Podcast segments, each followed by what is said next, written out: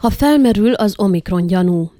A stratégiai kommunikációs csoport hétfői tájékoztatása szerint 4104 új koronavírusos megbetegedést igazoltak Romániában, több mint 30 ezer teszt eredményének feldolgozása nyomán. Az Agile Press hírűnökség azt írta, hogy Alexandra Fila egészségügyi miniszter szerint Romániában elkezdődött a COVID-19 világjárvány ötödik hulláma, és jelenleg az Omikron változat szorványos terjedése tapasztalható, de a becslések szerint egy-két héten belül tartós közösségi terjedés várható. Arról is beszámolt, hogy az Omikron vírus törzs által okozott fertőzésnek van két tipikus tünete a többi általános COVID tünet mellett, és pedig a kevésbé intenzív, inkább egyfajta viszketésnek érzékelt torokfájás és az éjszakai heves izzadás. A többi tünet az aszténia, izomfájdalmak, láz, néha emésztési zavarok. Rámutatott, hogy ebben a hullámban több olyan intézkedést meg lehet tenni a járvány megfékezésére, amit az eddigi hullámok során nem tettek meg. Ezek egyike a teszteléshez való hozzáférés megkönnyítése a tesztelési pontok számának növelésével a jelenlegi néhány százról néhány ezerre.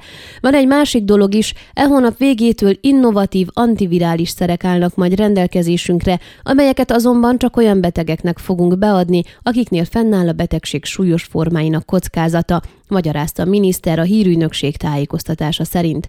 Eddig országszerte 295 fertőzöttnél mutatták ki az Omikron variánst.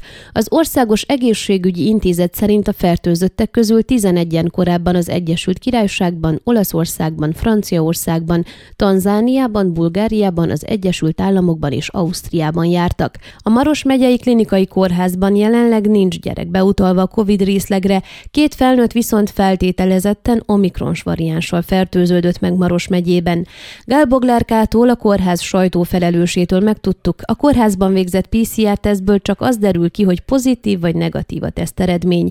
A gyanús eseteknél még egy tesztet elvégeznek, amelyet a bukaresti Matei Bás intézetben küldenek, és ez alapján derül ki, hogy valaki omikronnal fertőződött meg vagy sem. Nálunk van, aki feltételezetten ezzel a variánssal fertőződött meg, de biztosan csak a teszteredmény után fogjuk tudni. Maros megyében összesen két ilyen személy van egyelőre, közölte a sajtó felelős. A Maros megyei prefektusi hivatal közlése szerint hétfőn 80 új koronavírusos esetet jegyeztek a megyében, és szintén 80 beteget kórházban kezelnek. A Csíkszeredai megyei sürgősségi kórházban hétfőn három gyermek volt beutalva a gyermekosztály elkülönített részlegére, ezek közepes és könnyű esetek tudtuk meg Kis Edittől, a kórház sajtófelelősétől. Kérdésünkre, hogy van-e omikronnal fertőzött eset, azt a választ kaptuk, hogy ezt ott nem vizsgálják teszteléskor. Az ilyen vizsgálatokat a közegészségügyi igazgatóság kéri csak egyes esetekben. A Székelyudvarhelyi Városi Kórházban sincs jelenleg a gyermekosztályon koronavírusos beteg és omikronos esetekről sincs tudomásuk, közölte a kórház sajtófelelőse Zörgő Noémi.